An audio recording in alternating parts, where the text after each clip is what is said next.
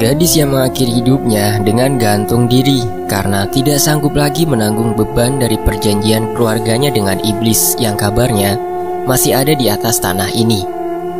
Mulai dari sini, kita masuk ke peristiwa empat tahun yang lalu, di mana semua ini bermula. Dia Munigar, nama itu tidak akan pernah dilupakan di kampung ini. Bukan, bukan karena ia seorang yang berprestasi, melainkan karena kematiannya yang dianggap ganjil oleh warga. Bahkan kematiannya sendiri masih dianggap menyisakan misteri hingga saat ini. Lahir di keluarga yang sederhana, membuat dia dikenal sebagai gadis ayu kembang desa yang selalu mendapat puja-puji di sana-sini. Namun, malam itu, ketika bulan tak menampakkan diri, ketika suara serangga malam sunyi tak berpelik, terlihat dari jauh siluet seseorang. Dari bawah rumah gedong yang disebut warga sebagai rumah terbesar di kampung ini, yang tak bagaimana keluarga dia yang awalnya bukanlah keluarga kaya raya, disulap hanya dalam beberapa bulan menjadi sebuah keluarga terkaya dan termasyur. Meski menyimpan tanda tanya besar, namun semua warga tahu ada yang ganjil dari keluarga ini. Kita lupakan sejenak keluarga ini di depan rumah. Pak Mitolah yang pertama melihat siluet bayangan di kamar atas, tampak sedang melayang berayun pelan namun tetap terlihat jelas. Sontak, Pak Mito membangunkan sisi rumah dan dilihatlah siluet itu di dalam kamar. Malam itu adalah malam di mana tubuh dia atau gadis yang kerap dipanggil dengan nama Sadia tergantung dengan kepala dijerat tali tambang. Sontak, semuanya kaget tak terkecuali Pawanto.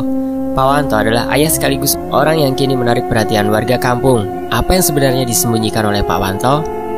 Namun, malam itu cukup membuat yang menyaksikan semuanya bertanya-tanya. Kenapa postur Sadia yang tergantung menunjukkan ekspresi tak biasa? Ekspresi seseorang, ekspresi seorang yang tengah tersenyum bahagia. Satu hal yang diingat oleh semua orang yang menyaksikan peristiwa itu. Kematian Sadia adalah kematian yang berhubungan dengan keluarga ini. Sesuatu yang dipercaya berhubungan dengan bisikan iblis. Kita akan kembali ke waktu yang jauh ke belakang, manakala cerita ini semua bermula.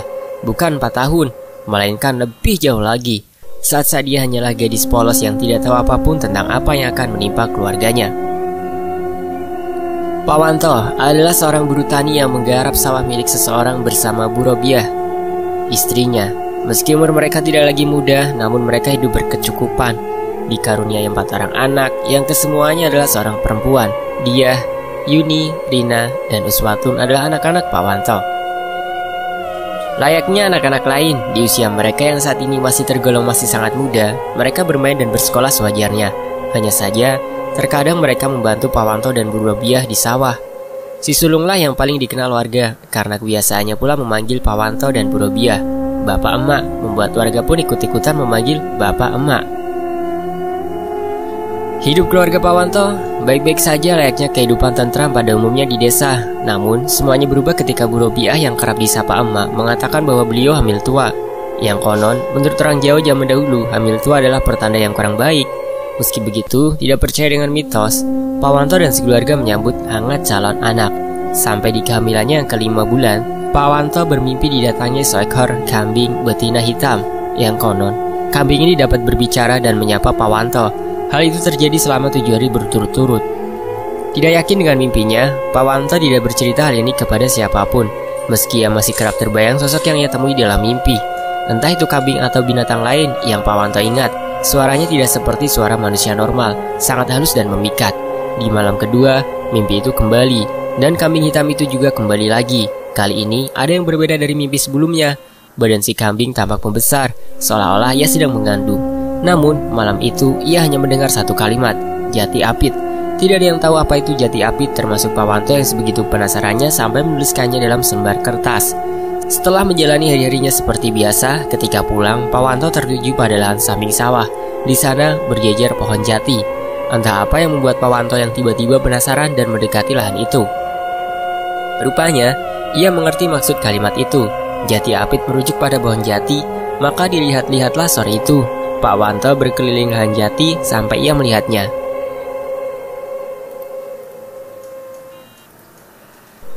Pak Wanto melihat sebuah pohon, tidak terlalu tinggi, mungkin sedadanya, dan pohon itu tumbuh. Dan pohon itu tumbuh di antara dua pohon jati yang tumbuh meliuk, sangat aneh, pikir Pak Wanto. Pohon jati tumbuh tidak meliuk seperti itu. Pohon jati harusnya tumbuh lurus ke atas. Bergegaslah Pak Wanto. Manakala ketika yang mendekati pohon itu, tercium aroma bau kambing yang sengak. Maka Pak Wanto mengelilingi pohon kecil itu. Di dalamnya, Pak Wanto menemukan sesuatu kecil, berlendir, dan menggeliat. Rupanya ada seekor anak kambing di dalam rimbunan pohon itu. Petang itu, Pak Wanto kembali pulang dengan menggendong anak kambing misterius itu. Pak Wanto tidak tahu apa yang sedang dia lakukan sesampainya di rumah. Bu Allah yang pertama kali curiga melihat Pak Wanto menggendong sesuatu membuat beliau penasaran. Rupanya benar, Pak Wanto membawa sesuatu yang ganjil. Nopo niku pak? Tanya Bu Robiah. Cempe bu, ucap Pak Wanto. Cempene sopo ta pak? Ten ngertos nemu gak kebon jati. Duh, kok tiga mulai toh? Nek sing duwe golek piye? Ben, kok nek ana sing goleki, tak kekno. Sakno si anakan. Oh, ngoten toh. Nggih, Bun, sakarepe Bapak. Hari itu juga, Pak Wanto membuatkan kandang kecil Malam itu, kabarnya ada sesuatu yang terjadi. Bu Allah yang pertama tahu ketika Pawanto tengah tidur. Bu Robiah mendengar suara seseorang tengah tertawa. Suaranya menyerupai anaknya yang paling bungsu, Uswatun. Tun, awakmu taiku. Meski hamil tua, Bu Robiah masih kuat untuk bangun dari ranjangnya. Ia berjalan menuju ruang tamu, namun ia tak melihat siapa pun di sana. Ketika Bu Robiah akan kembali ke kamar, suara itu terdengar kembali. Namun, suaranya terdengar dari luar rumah. Tanpa curiga, Bu Robiah membuka pintu mencari di mana sumber suara yang menyerupai suara anak bungsunya. Suaranya berhenti di kandang belakang rumah. Bu Robiah segera mendekatinya. Namun bukan sesuatu yang ia lihat, melainkan siluet hitam. Bayangan seorang anak kecil tengah meringkuk di pojokan kandang. Kaget bercampur takut, Bu Robiah bertanya, siapa gerangan yang ada di sana? Namun sosok itu hanya diam di pojokan. Tiba-tiba, sosok itu mulai bergerak, menggeliat layaknya binatang yang tengah terbangun dari tidurnya. Ia melihat Burobia dengan mata merah menyala, lalu merangkak cepat sekali menuju Burobia yang shock siap berteriak. Keesokan paginya, Burobia terbangun dengan wajah yang pucat, entah mimpi atau bukan. Burobia menceritakan hal ini pada Mbok Sartem, tetangga sekaligus wanita tua yang wanita tua yang senantiasa dimintai tolong bila ada yang aneh. Dengan wajah tegang, Mbok Sartem bertanya, Cempe, kawan aku, gak di iku. Burobia pun mengajak Bos Sartem ke kandang belakang rumah Anehnya, tidak ada apa pun di sana. Cempe yang kemarin lenyap begitu saja. Meteng tuwo, terus cempe, firasat gue elek. Kata Bos Sartem. Beliau menunggu Pak Wanto dari sawah. Tepat ketika Pak Wanto sudah tiba, Bos Sartem langsung bertanya, Cerita ano, yo pokok iso kamu nemu cempe. Pak Wanto tidak paham apa yang terjadi, namun ia tahu Bos Sartem mungkin diberitahu oleh Bu. Maka Pak Wanto pun bercerita, namun ia belum menceritakan mimpinya. Ia hanya bercerita bahwa ia menemukan cempe saja. Diberitahulah bila cempe itu hilang dan membuat Pak Wanto kebingungan. Maka jam berganti menjadi hari, hari berganti menjadi bulan. Pak Wanto masih tidak tahu apa yang tengah mengintai keluarganya sampai tibalah masa persalinan Bu Robiah yang dibantu Bos Sartem dan Safi. Safi adalah dukun beranak di kampung itu. Ada hal yang Safi ceritakan sebelum beliau masuk ke rumah Pak Di sepanjang jalan, ia mendengar suara kambing mengembik. Anehnya, dia tidak melihat satu kambing pun di sana sini. Hal itu membuat Safi sedikit merinding. Ini dilanjut apa enggak ya? Badan sudah mulai merinding di kamar sendirian. Sudah lama gak ngerasain ini. Tapi serius, cerita ini benar-benar ngeri dulu dan masih sangat-sangat panjang ceritanya. Safi sudah mempersiapkan semua untuk kelahiran anak kelima Pak Wanto. Dibantu Mbak Sartem, Bu Robia sudah berbaring. Tepat ketika baju Bu Robia diangkat oleh Mbak Safi, maka saat itulah Mbak Safi tidak bisa bicara banyak. Perut Bu Robia menghitam, sangat hitam, dan itu ganjil. Bahkan menurut Safi, ini kali pertama yang melihat hal seperti ini, namun bukan kali pertama yang mendengar hal ini. Dulu, Safi pernah diceritakan oleh beliau. Salah satu hal mengerikan yang terjadi adalah ketika melihat wongko ireng. Apa itu wongko ireng? Perut yang konon disetubuhi oleh jin yang sudah bukan jin lagi, melainkan iblis jahanam yang menyusupkan anaknya di roh bayi yang akan lahir. Tidak hanya Safi, Bos Sartem juga bisa melihatnya. Mereka menatap Burobiah dalam diam. Namun tangan dan badan mereka gemetar. Sebegitu hebatnya sampai wajah mereka berdua pucat pasi. Ini bukan pertanda buruk, melainkan petaka dari petaka yang paling ditakuti manusia. Mereka tahu apa yang akan terjadi selanjutnya, namun mereka tidak bisa menebak apa yang sedang dan akan menimpa mereka. dosa apa yang diperbuat oleh keluarga Pawanto?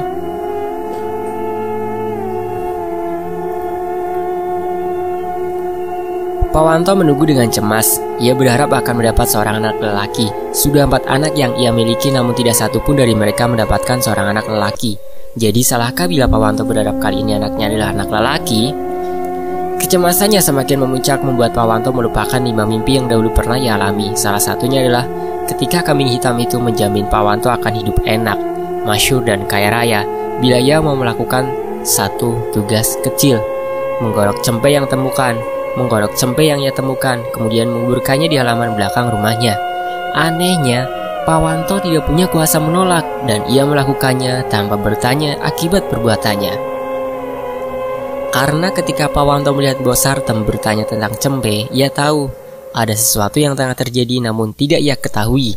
Di mimpi terakhirnya, Pawanto tidak lagi melihat makhluk itu, melainkan ia melihat dirinya sendiri, bertanduk dan menyerupai wajah seekor kambing.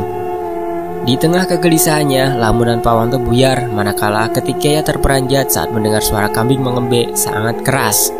Sampai sesi rumah yang dipenuhi tetangga yang penasaran dengan kelahiran anak kelima Pawanto berkerumun.